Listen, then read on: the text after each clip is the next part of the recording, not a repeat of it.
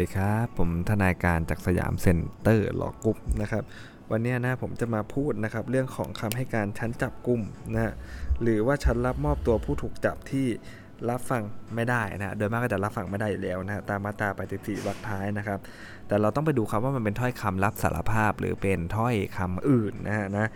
ถ้าถ้อยคำนั้นเนี่ยเป็นถ้อยคำรับสารภาพที่เขาบอกว่าเขาได้กระทำผิดเนี่ยนะครับ ห้ามมิให้รับฟังเป็น พยานหลักฐานอันนี้คือหลักเลยนะฮะแต่ว่านะถ้าออกข้อสอบเขาจะไม่ออกตรงนั้นหรอกเขาจะออกคำเป็นว่าถ้อยคำอื่นนะฮะรับฟังเป็นพยานหลักฐานในการพิสูจน์ความผิดของผู้ถูกจับได้ เมื่อได้แจ้งสิทธิ์แล้วนะคือยังไงก็ตามการจับกลุ่มก็ต้องมีการแจ้งสิทธิ์นะฮะพอแจ้งสิทธิ์เสร็จเรียบร้อยปุ๊บเนี่ยเขาให้การนะครับถ้าเขาให้การรับสารภาพตรงนั้นนะฟังไม่ได้เลยนะแต่ถ้าเป็นถ้อยคำอื่นเป็นพฤติการในการกระทำความผิดต่างๆ อะไรเงี้ยก็จะรับฟังได้นะครับ นะถ้อยคำที่เป็นการรับสารภาพนะหากมีส่วนที่นำไปใช้เป็นคุณนะครับ ต่อผู้ถูกจับเนี่ยทำได้นะครับ เพราะว่ามาตราไปสีวรรคท้ายเนี่ยไม่ต้องการให้วางกฎเกณฑ์นะครับให้มันเป็นโทษ กับผู้ถูกจับ แต่ต้องการวางกฎเกณฑ์เพื่อคุ้มครองสิทธิ์ของผู้ถูกจับถูกไหมฮะเพราะตอนจับกลุ่มเราต้องเข้าใจนะ เวลาจับมันก็ต้องอาจจะเกิดความรุนแรงขึ้นมานิดนึงถูกไหมครับ อาจจะต้องถูกตอนถูกจับตำรวจเข้าไปลุมได้ไหมฮะเข้าไปลุมอาจจะมีการต้องเอาปืนจ่อปืนอะไรอย่างเงี้ยนะเพราะนั้นนะ ถ้าเขารับสารภาพตอนนั้นเลยมันอาจจะเกิดจากความกลัวความนี้ด้วยก็ได้นะครับนั้นแล้วมันก็อยู่ที่ตรงไหนฮะมันอยู่ตรงที่เกิดเหตุเลยนะ คนรู้เห็นอะไรมันก็ค่อนข้างน้อยนะ มันไม่เหมือนเอามาสอนอแล้วนะ พนักงานสอบสวนเขาสอบสวนเนี่ยก็เกิดขึ้นบนสอนอ ก็เป็นสถานที่ค่อนข้างที่จะเปิดนะฮะนะค่อนข้างจะเปิดเผยกว่าแหละพูดง่ายๆ นะครับนั่นก็เลยสามารถรับฟังได้ แต่ที่เกิดเหตุเลยเนี่ยบางทีก็พูดยากว่าไปจับตรงไหนเขารับสารภาพเขารับเพราะอะไรปืนจ่อเขาอยู่หรือเปล่าถามจะรับไม่รับเอาก็ต้องรับอยู่แล้วอะไรเงี้ยใช่ไหมฮะเพราะนั้นเนี่ยถ้ามันเป็นคำรับสารภาพว่าเขาได้กระทำความผิดเนี่ยนะถ้าใช้ในความเป็นคุณเนี่ยทำได้นะครับ เพราะนั้นเนี่ยถ้าเขาถูกจับกลุ่มเนี่ยนะให้การรับสารภาพศาลอาจจะใช้ประกอบดุลยพินิษลงโทษให้มันเบาลงได้ โดยไม่ถือว่าเป็นการรับฟังพิสูจน์ความผิดนะ เพียงแต่นำไปประกอบดุลยพินิษในการลงโทษเท่านั้นอ่าถ้าออกข้อสอบข้อสอบก็จะบอกว่าอะไรครับ ตอนโดนจับเขาจะบอกว่า ผมกระทาความผิดจริงนะฮะ แต่ว่าเพราะเออผมก็ทำความผิดจริงแต่ก็บอกเออเนี่ยรับมาตั้งแต่ต้นเลย รับสารภาพมันในชั้นจับกลุ่มด้วย รับฟังท่านเนี่ยนะก็เลยลดโทษให้นะครับฐานนี้ถามว่าศาลชอบไหมนะฮะถ้าเราดูผิวเผินเราจะบอกไม่ชอบเนี่ยเป็นการรับฟังคำรับสารภาพในชั้นจับกลุ่มแต่เราต้องดูว่าอะไรครับเขารับฟังเป็นคุณนะเขารับฟังเป็นคุณนะครับ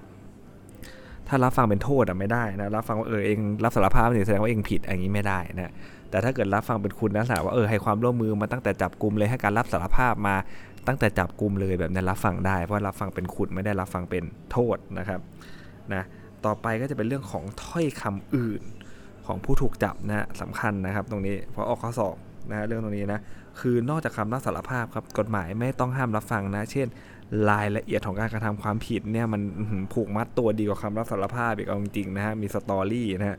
ที่ผู้ถูกจับเนี่ยให้การประกอบคำรับสารภาพ แต่เจ้าพนักงานผู้จับเนี่ยจะต้องแจ้งสิทธิ์แก่ผู้จับ ให้ผู้ถูกจับเนี่ยนะฮะทราบก่อนนะครับ ถ้าเกิดเขาเนี่ยนะครับไม่ได้แจ้งสิทธิ์นะคนจับเนี่ยเขาไม่ได้แจ้งสิทธิ์นะครับถ้อยคำอื่นนะที่เป็นคำให้การเนี่ยจะถูกห้ามด้วยนะครับ ไม่ให้นำไปรับฟังพิสูจน์ความผิดของผู้ถูกจับ นะก็ต้องแจ้งสิทธิตามมาตรา7ทับหแสดงว่าถ้าข้อสอบออกเราต้องดูก่อนเลยว่ามันมีการแจ้งสิทธิ์ไหมนะฮะในชั้นจับกลุ่มนะนะครับถ้าชั้นจับกลุ่มเนี่ยมันไม่มีการแจ้งสิทธิ์อะไรเลยนะครับไม่มีการแจ้งสิทธิ์เลยนะครับผู้ต้องหาบอกโอ้โหทั้งรับสารภาพต้องให้ถ้อยคำอื่นไอ้แบบเนี้ยเอาไปรับฟังไม่ได้เลยนะแต่ถ้าเขาแจ้งสิทธิ์เมื่อไหร่นะครับแจ้งสิทธิ์เมื่อไหร่เนี่ยไอ้ถ้อยคำรับสารภาพเนี่ยยังไงมันฟังไม่ได้อยู่แล้วนะแต่ถ้อยคำอื่นก็จะรับฟังได้นะครับนะก็ให้สิทธิ์กับผู้ถูกจับตามมาตรา84วรรคสองนะต้องให้ ต้องแจ้งสิทธินี้ให้แก่ผู้ถูกจับทราบด้วยนะครับ แม้ว่ามาตรา84วรรคท้ายนะครับ ไม่ได้บัญญัติให้อ้างอิงมาตรา7ทับ1จะอ้างอิงแค่มาตรา83วรรค2 84วรรค1แต่ถ้าเป็นถ้อยคำอื่นที่เขาให้ไปชั้นจับกลุ่มแต่เจ้าพนักงาน ไม่ได้แจ้งสิทธิ์ให้ถูกต้องครบถ้วนนะศาลก็ไม่อาจรับฟังถ้อยคำอื่นเนี่ยเป็นพยานฐานในการพิสูจน์ ความผิดของผู้ถูกจับได้นะเพราะนั้นถ้าข้อสอบออกมาหน้าหลอกมากเลยนะคือใช้คำว่าถ้อยคำอื่นเลยนะใช้คำอย่างนี้เลยนะครับ ให้กระตุกจิตกระชากใจพวกข้อสอบไปเลยนะฮะใช้คำว่าถ้อยคำอื่นนะครับแล้วก็บอกว่าอะไรรับฟังได้หรือถ้อยคำอื่น แต่ลืมดูไปว่าเขาไม่ได้แจ้งสิทธิ์เนอะถ้าเขาไม่ได้แจ้งสิทธิ์ตามมาตรา7ทับหนึ่งยังไงก็รับฟังไม่ได้ทั้งนั้นนะครับ การแจ้งสิทธิตามมาตรา 83 วรรค 2 ครับ เป็นกรณีที่เจ้าพนักงานเป็นผู้จับเองนะ ส่วนการแจ้งสิทธิตาม 84 วรรค 1 อนุ 2 เนี่ย เป็นกรณีที่ราษฎรนะครับ เป็นกรณีที่ราษฎรผู้จับผู้กระทำผิดเนี่ยแล้วนำตัวมาส่งให้เจ้าหน้าที่ตำรวจหรือฝ่ายปกครองต้องการผู้รับมอบตัวผู้ทำความผิดที่ราษฎรจับตัวมาส่งจะต้องแจ้งสิทธินะฮะว่า แจ้งให้ผู้ถูกจับทราบว่ามีสิทธิ์จะให้การหรือไม่ให้การก็ได้นะถ้อยคำจะถูกใช้เป็นหลักฐานในชั้นพิจารณาคดีได้ ผู้ถูกจับมีสิทธิ์พบและปรึกษาทนายความนะตอนนี้ก็คือแฮชแท็กคือต้องเอามาส่งตัวให้เจ้าหน้าที่แล้วเพราะถ้ายังเป็นชาวบ้านอยู่เขาก็คงจะแจ้งสิทธิ์ไม่เป็นถูกไหมฮะนะครับหลักใหญ่ใจความต่อมาคือว่าถ้าเกิดว่ามีการแจ้งสิทธิ์ถูกต้องแล้วเนี่ยนะครับมีการแจ้งสิทธิ์ถูกต้องแล้วนะฮะหากเป็นถ้อยคำอื่นเนี่ยย่อมรับฟังเป็นพยาน หลักฐานได้นะครับนะถ้าแจ้งสิทธิ์ถูกแล้วนะครับคำให้การภาคเศษคืออะไรครับคำให้การภาคเศษคือการที่เขารับบางส่วน แต่ว่าปฏิเสธบางส่วนเอ้คืออะไร อย่างเช่นเขาบอกว่าอ๋อไอ้วันที่ฆ่ากันนะผมอยู่ในที่เกิดเหตุจริงครับ ผมอยู่ด้วย แต่ผมไม่ได้มีส่วนรู้เห็นน่ะผมไปกินเหล้ากับเพื่อนเฉยๆผมไม่รู้เขาจะไปฆ่าใครอะไรอย่างเงี้ยนะฮะก็รับว่าอยู่ในที่เกิดเหตุจริง แต่ไม่รู้เหตุในการกระทำความผิด หรือว่า รับว่ากระทำตามที่ถูกแจ้งข้อกล่าวหาจริง แต่ไม่ได้มีเจตนานะ ผมไม่มีเจตนานะครับในการกระทำเนะหรือให้ถ้อยคำลักษณะยอมรับว่ามีส่วนร่วมกระทำความผิดด้วย แต่เขาถูกบังคับหรือถูกหลอกลวงนะฮะนี่ก็จะเป็นคำให้การภาคเศษนะครับคำให้การซักทอดครับเป็นกรณีที่ผู้ถูกจับเนี่ยได้รับสารภาพ และยังให้การต่อไปว่ามันมีคนอื่นด้วยที่เขาร่วมรู้เห็นเป็นใจการกระทำความผิด ไม่ว่าจะในฐานะตัวการผู้ใช้ผู้สนับสนุนอะไรก็ว่าไปนะครับนะ สะท้อนไปถึงบุคคลอื่นเนี่ยต้องถือว่าเป็นถ้อยคำอื่นนะฮะนอกจากคำรับสารภาพนะแสดงว่า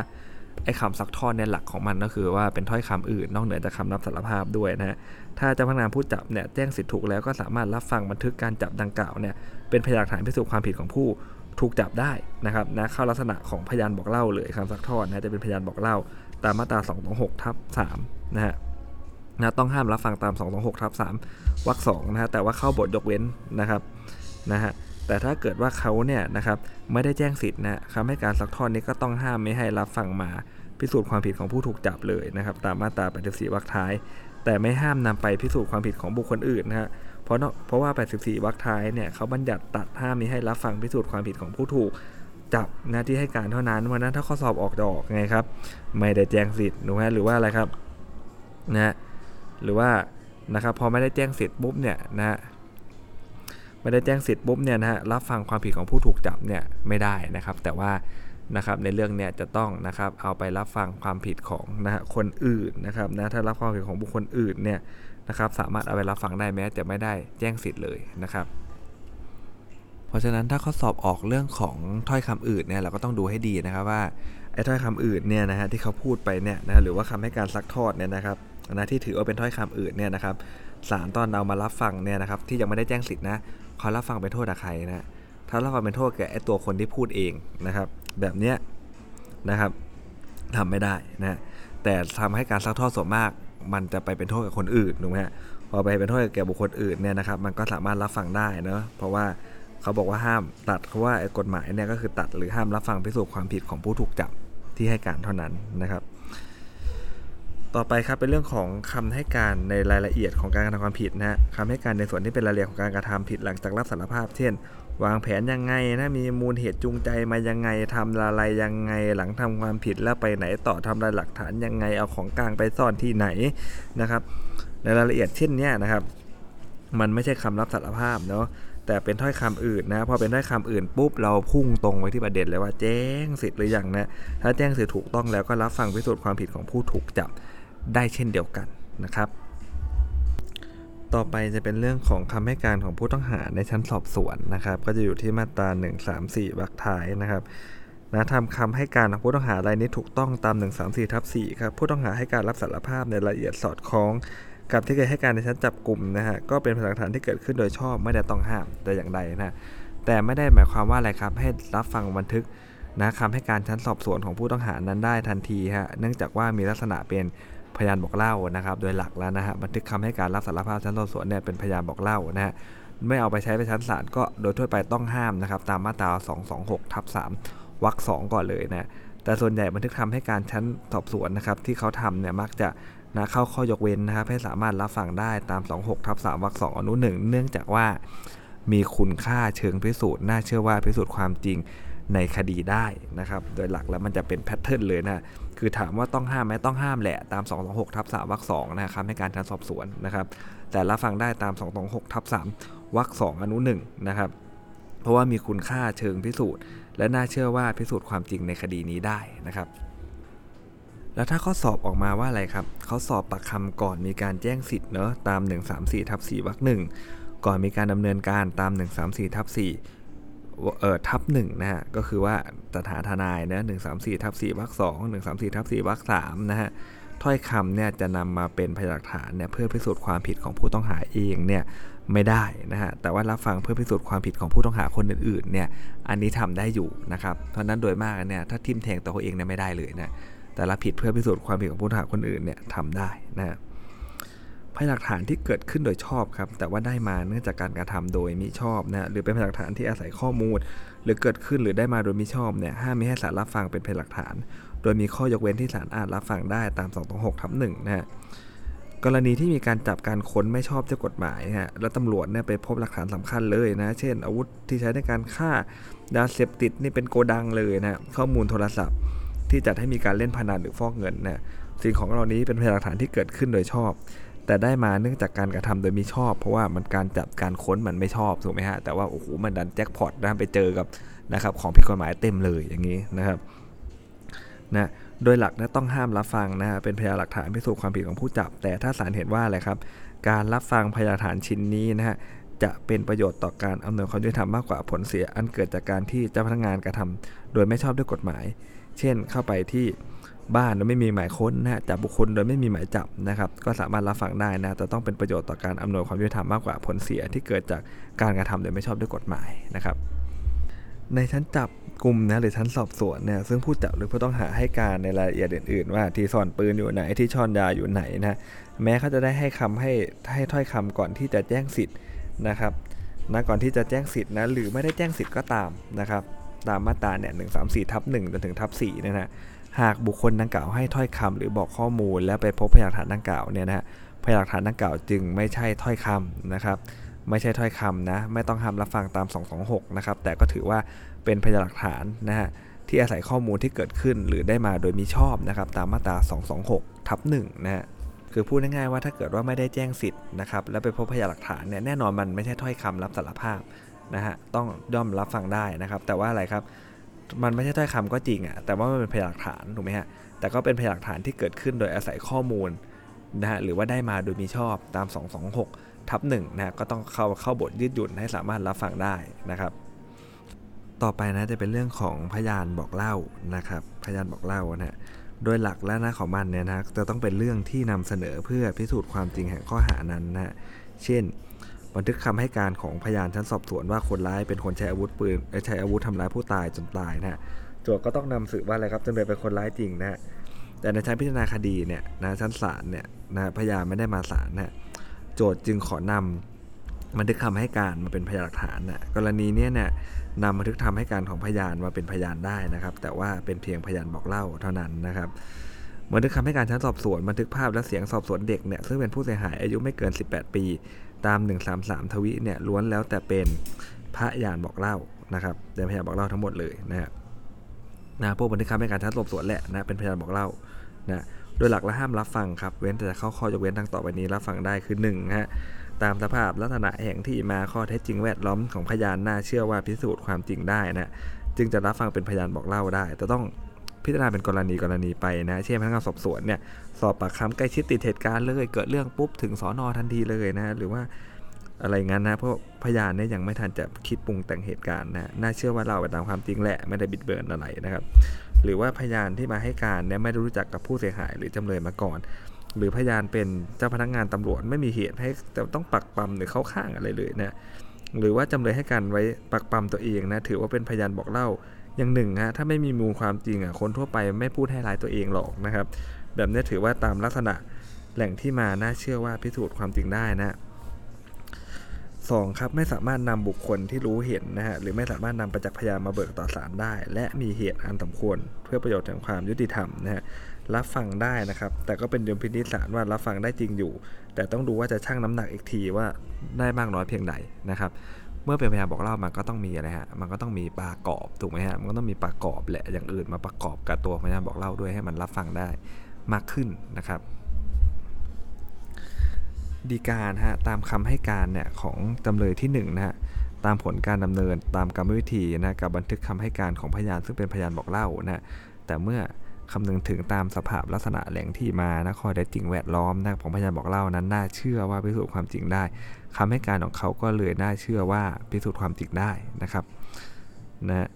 และพนักงานสอบสวนก็ปฏิบัติตามอำนาจหน้าที่โดยชอบขณะนั้นเนี่ยยังไม่มีเหตุเพียงพอเลยที่จะออกหมายจับจำเลยที่ 1 เนื่องจากไม่รู้ว่าจำเลยที่ 1 เขาเป็นผู้กระทำความผิดหรือไม่นะครับ การที่เขาถามปากคำไอ้จำเลยที่1เนี่ยนะฮะนะครับ มันก็เลยเป็นการสอบถามเบื้องต้นนะครับ ผู้ดำเนินการวิธีและพนักงานสอบสวนเนี่ย ไม่จำต้องแจ้งสิทธิ์ใดๆ แค่ถามเบื้องต้นเองมันยังไม่ได้ถามในฐานะที่คุณเป็นผู้ต้องหานะครับนะไม่ต้องตั้งทนายให้ด้วยนะครับ ไม่ต้องให้ญาติเขารวมด้วยนะบันทึกเนี่ยนะครับตามกรรมวิธีเนี่ยนะฮะและคำให้การเนี่ยที่ตรวจยึดได้จึงเป็นพยานหลักฐานที่เกิดขึ้นและได้มาโดยชอบครับ ไม่ได้ต้องห้ามรับฟังแต่อย่างไรนะเพราะให้การก่อนที่เขาจะเป็นผู้ต้องหานั่นเองนะครับอีกเรื่องหนึ่งฮะแม้ในชั้นพิจารณาเนี่ยโจทย์ไม่ได้ตัวออมาเบิกความฮะมีเพียงบันทึกคำให้การชั้นสอบสวน อันเป็นพยาน บอกเล่านะครับนะเพราะว่าพอไงฮะพอมันมาแต่บันทึกคำให้การชั้นสอบสวนเป็นพยานบอกเล่าเนี่ยตัวจำเลยเขาก็ไม่มีโอกาสจะถามค้านนะศาลต้องทำด้วยความระมัดระวังนะครับ แต่ว่าออ่างเนี่ยออกไปจากบ้านที่เกิดเหตุนะนะแล้วโจทย์ได้พยายามติดตามหาแล้วนะครับ ไม่ทราบว่าอยู่แห่งหนใดแต่โจทย์เขาขนขวายแล้วนะถ้าออกข้อสอบเนี่ยเราดูนะเรื่องพวกเนี้ยโจทย์เขาขนขวายหรือยังนะฮะในการที่จะตามตัวมานะครับนะ พยายามแล้วนะครับ แต่ไม่ทราบว่าอยู่ที่ใดเนี่ยจนศาลชั้นต้นมีสั่งให้งดสืบพยานปากออ่างนะถือได้ว่ามีเหตุจำเป็น แล้วก็มีเหตุอันสมควรด้วยนะ ที่จะรับฟังพยานบอกเล่าได้ แล้วก็เป็นกรณีที่มีความพิเศษแห่งคดีด้วยศาลย่อมรับฟังพยานบอกเล่า เพื่อลงโทษจำเลยได้ตาม 226ทับ3วรรค2นะฮะอนุ 2 แล้วก็ 227ทับ3เออทับ1วรรค1นะครับ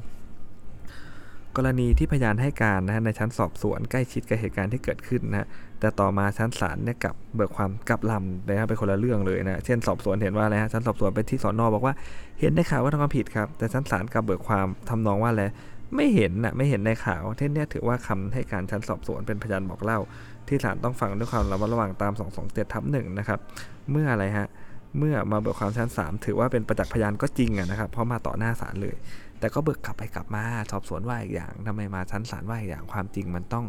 มีหนึ่งเดียวถูกไหมฮะไอความเท็จมันมีหลายอย่างได้ แต่ความจริงมันต้องมีอย่างเดียว ถ้าแบบนี้ก็จะเป็นพยานฐานที่มีข้อบกพร่องประการอื่นนะก็ต้องรับฟังด้วยความระมัดระวังเช่นเดียวกันเลยนะครับพยานซักทอดครับจะเป็นเรื่องที่มีผู้ร่วมการทำความผิดหลายคนนะแต่ละคนอาจจะให้การต่อพนักงานสอบสวน หรือบอกความต่อศาลซักทอดกันเอง ว่าอีกคนนะมันผิดนะผมไม่ผิดเงี้ยถูกไหมฮะ ก็สามารถรับฟังเป็นพยานหลักฐานเช่นเดียวกัน แต่เป็นพยานที่มีหลักฐานเป็นพยานหลักฐานที่มีน้ำหนักน้อยนะฮะต้องรับฟังปากอบด้วยนะตาม 227ทับหนึ่งนะครับแต่ถ้าพยานซักทอดให้ตัวเองพ้นผิดนะครับหรือว่าปกปิดการกระทำนะของพยานคนนั้นเองเนี่ยศาลแม้รับฟังลงโทษจำเลยได้นะเช่น ที่เกิดเหตุนะมีผู้กระทำความผิด 2 คน คนแรกให้การรับสารภาพเนะศาลลงโทษไปแล้วนะต่อมาอายการฟ้องคนที่2นะครับซึ่งให้การปฏิเสธนะอายการคนแรกเนี่ยอ้างนะครับ อ้างคนแรกเนี่ยอายการโจทย์นะอ้างคนแรกเนี่ยให้เป็นพยานลงโทษ คนที่ 2 ได้นะแม้ว่าคนแรกจะเป็นพยานซักทอดก็ตามนะแต่ว่าเขาไม่ได้ซักทอดให้ตนพ้นผิดไงถูกไหมว่าเขาลงถูกลงโทษไปแล้วนะครับ เพดาสารต้องรับฟังด้วยความระมัดระวังนะครับตาม 227ทับ1นะฮะแล้วกรณีดังกล่าวเนี่ยไม่ต้องห้ามตาม 232 เพราะว่าไม่ใช่กรณีที่โจทย์ขาอ้างจำเลยเป็นพยาน เนื่องจากว่านะตัวของคนแรกเนี่ยเขาไม่ได้เป็นจำเลยในคดีนี้ด้วยนะครับ ต่อไปมาตรา 232 นะฮะ เรื่องโจทย์ห้ามโจทย์อ้างจำเลยเป็นพยานนะครับ ตามมาตรา 232นะก็คือเป็นผู้ร่วมการทำความผิดกับจำเลย แต่ไม่ได้ถูกฟ้องเป็นจำเลยในคดีนี้ด้วยนะครับ โจทย์อ้างเป็นพยานได้นะฮะ หลักๆ เราดูเลยนะฮะ ออกถ้าออกก็ออกประเด็นประมาณนี้แหละ คือเขาไม่ได้ถูกฟ้องเป็นเอ่อเป็นจำเลยคดีนี้ด้วยนะครับ ก็สามารถนะฮะรับฟังได้นะครับโจทก็สามารถที่จะอ้างเป็นพยานได้ ไม่ต้องห้ามตามมาตรา 232 นะฮะ แต่ถ้าในกรณีที่โจทย์เขาเรียกกันผู้มีส่วนเกี่ยวข้องกับการกระทำความผิดด้วยเป็นพยานเนี่ยศาลอาจตั้งข้อสงสัยว่ามีแรงจูงใจ หรือให้คำมั่นสัญญาหรือไม่นะโจทย์ต้องแสดงให้เห็นว่าการสอบสวนมันโปร่งใสนะเป็นการให้การโดยความบริสุทธิ์ใจนะไม่ได้มีการให้คำมั่นสัญญา ซึ่งศาลรับฟังได้แต่ต้องรับฟังด้วยความระมัดระวัง ก็คือต้องมีพยานหลักฐานประกอบด้วยนะโดยพยานประกอบนั้นต้องเป็นพยานหลักฐานที่จูงใจนะที่พิสูจน์ว่าจำเลยเนี่ยเขากระทาผิด นะครับต้องไม่เป็นผู้ร่วมกระทำผิดคนอื่นๆก็คือ ต้องมีแหล่งที่มาของพยานหลักฐานเนี่ยต่างหากจากพยานดังกล่าว และต้องรับฟังได้ไม่ต้องห้ามตามกฎหมายนะครับตัวอย่างนะครับโจทย์เนี่ยฟ้องจำเลยที่ 1 และจำเลยที่ 2 ซึ่งร่วมกันกระทำความผิดฐานทำให้เสียทรัพย์นะต่อมาจำเลยที่ 1เขารับสารภาพยอมชดใช้ค่าเสียหาย และโจทย์จึงถอนฟ้องจำเลยที่ 1 และจำเลยที่ 2 ให้การปฏิเสธนะโจทย์อ้างจำเลยที่ 1 เป็นพยานเบิกความคดีนี้ได้ครับ ไม่ต้องห้ามนะเพราะโจทย์ถอนฟ้อง จำเลยที่ 1 ไปแล้วนะครับนะถ้าออกข้อสอบก็จะประมาณนี้แหละนะก็จะเขียนแบบเหมือนอะไรเขียนสั้นๆแหละว่าได้ถอนฟ้องไปแล้วนะต่อมาก็อ้างจำเลยที่ 1 เข้ามาอีกอย่างนี้ก็สามารถที่จะอ้างเข้ามาได้ เพราะเขาถอนฟ้องตัวจำเลยที่ 1 ไปแล้วนะครับใน1และใน2ครับร่วมกันการทำความผิดฐานชิงทรัพย์นะในชั้นสอบสวนนะใน1ให้การซัดทอดว่าไอ้บุคคลที่อยู่บนรถจักรยานยนต์ก็คือใน2สวมสวมหมวกนิรภัยแบบเต็มใบนะแล้วร่วมกันไปลักทรัพย์นะ ต่อมาโจทฟ้องจำเลยทั้งสองข้อหาร่วมกันชิงทรัพย์ โจทอ้างบันทึกทำให้การชั้นสอบสวนของในหนึ่งเป็นพยานหลักฐานเอาผิดจำเลยทั้งสองได้นะครับ ไม่ต้องห้ามนะตามมาตรา232 เพราะว่าอ้างบันทึกคำให้การของจำเลยชั้นสอบสวนไม่ได้อ้างตัวจำเลยเป็นพยานนะ ตรงนี้อาจจะเอาข้อสอบอีกนั่นแหละนะครับ สวยงามเหลือเกินนะนะครับ เพราะว่าการอ้างเนี่ยมันอ้างตัวเอกสารนะครับ อ้างตัวเอกสารบันทึกคำให้การของชั้นสอบสวนนะครับว่า คนอยู่บนรถมันคือใน 2 ด้วยนะครับนะ เอาผิดกับจำเลยทั้ง2ได้นะ แต่ว่าแน่นอนแหละถ้าอ้างจำเลยมาเป็นพยานฝั่งตนอันนี้ทำไม่ได้นะขัดต่อมาตรา 232 นั่นเองนะครับ ต่อไปนะเป็นเรื่องของการยื่นบัญชีพยานในคดีอาญานะคดีอาญาก็อาจจะมีการตรวจพยานหลักฐานก็ได้นะครับ ซึ่งจะมีหลักเกณฑ์อยู่ 2 กรณีนะครับหคือกรณีที่ศาลไม่ได้นัดตัวพยานหลักฐานเนี่ยการยื่นก็ไม่ต้องทำตาม 229ทับ1นะกรณีที่นัดตัวพยานอ๋อการยื่นก็ต้องทำตาม 229ทับ1นะครับ กรณี 2 คือศาลนัดตัวพยานหลักฐานฮะการยื่นบัญชีระบบพยานให้เป็นไปตาม 173ทับ1และนำมาตรา 88 มาบังคับใช้ดอนุโลมไม่ได้นะครับ เพราะว่าอะไรฮะบัญญัติไว้โดยเฉพาะแล้วนะฮะตามมาตรา 173ทับ1นะฮะหลักเกณฑ์ในการยื่นเนี่ยกรณีไม่มีวันตรวจนะโจทย์ต้องยื่นต่อศาลก่อนวันไต่สวนมูลฟ้อง หรือวันสืบพยานไม่น้อยกว่า 15 วันนะส่วนจำเลยก็ให้ยื่นบัญชีพยานก่อนวันสืบพยานจำเลยนะครับ หลักเกณฑ์ในการยื่นก่อนกรณีไม่มีวันตรวจนะ ต้องยื่นก่อนการวันไต่สวนมูลฟ้องนะครับหรือวันสืบพยานเนี่ยไม่น้อยนะกว่า 15 วันสำหรับโจทย์นะส่วนจำเลยเนี่ยยื่นก่อนวันสืบพยานจำเลยก็พอนะกรณีที่ 2 คือกรณีที่ศาลนัดตัวพยานครับเป็นไปตาม 173ทับ1นะฮะก็คือว่าอะไรครับกล่าวคือถ้าศาลนัดตัวพยานเนี่ยนะฮะการยื่นบัญชีดูพยานเนี่ยต้องยื่นก่อนวันตรวจไม่น้อยกว่า7วันแสดงว่าถ้าไม่มีวันตรวจ นะครับโจทยื่นก่อนสืบ 15 วันจำเลยยื่นก่อนมาสืบพยานเต็มพอนะแต่ถ้ามีวันตรวจนะครับโจทย์จะต้องยื่นก่อนวันตรวจพยานเนี่ยตามมาตรา173ทับ1เนี่ยนะไม่น้อยกว่า 7 วันนะครับนะแต่ว่าการยื่นเพิ่มเติมยื่นได้ทุกช่วงเวลาฮะก่อนการตรวจพยานหลักฐานเสร็จ แต่ถ้าตรวจพยานหลักฐานเสร็จเรียบร้อยแล้วเนี่ยสามารถยื่นได้นะครับโดยขออนุญาตศาลนะส่วนการอนุญาตหรือไม่อนุญาตนั้นจะเป็นดุลยพินิจของศาลนะแต่โดยหลักแล้วเนี่ยถ้าเป็นจำเลยเนี่ยศาลจะอนุญาตเสมอเลยนะให้เขาสู้คดีอย่างเต็มที่นะฮะ ดีกานะฮะในวันตรวจพยานหลักฐานโจทย์อ้างส่งนะฮะพยานหลักฐานพยานเอกสารและภาพถ่ายพยานวัตถุต่อศาลเพื่อให้จำเลยตรวจสอบนะตาม 173ทับ2วรรคหนึ่งซึ่งจะทำให้จำเลยได้รับความเป็นธรรมต่อสู้คดียิ่งกว่าการยื่นบัญชีหรือพยานแสดงว่าโจทย์เนี่ยไม่ได้มีเจตนาเอาเปรียบจำเลยนะการที่เพิ่งยื่นในวันตรวจพยานหลักฐานเนี่ยไม่ใช่เป็นนะฮะการกระทำเพื่อให้การพิจารณาไม่เป็นธรรมนะฮะนะครับ แล้วก็โจทย์มีทั้งพยานบุคคล ซึ่งเป็นทั้งประจักษ์พยานและพยานหลักฐานอื่นเนี่ยต้องสืบเพื่อการวินิจฉัยชี้ขาด ข้อสำคัญในคดีเป็นไปโดยเที่ยงธรรมเนี่ยที่ศาลมีคำสั่งรับบัญชีหรือพยานโจทย์และอนุญาตให้นำสืบ และรับฟังพยานหลักฐานตามบัญชีหรือพยานก็ชอบด้วยกฎหมายแล้วนะครับนะนะทั้งหมดทั้งมวลของพยานหลักฐานส่วนอาญาก็ที่น่าออกสอบก็จะมีอยู่ประมาณเท่านี้นะครับแต่ครั้งต่อไปผมจะขึ้นเรื่องพยานในส่วนเพ่งนะครับสำหรับวันนี้สวัสดีครับ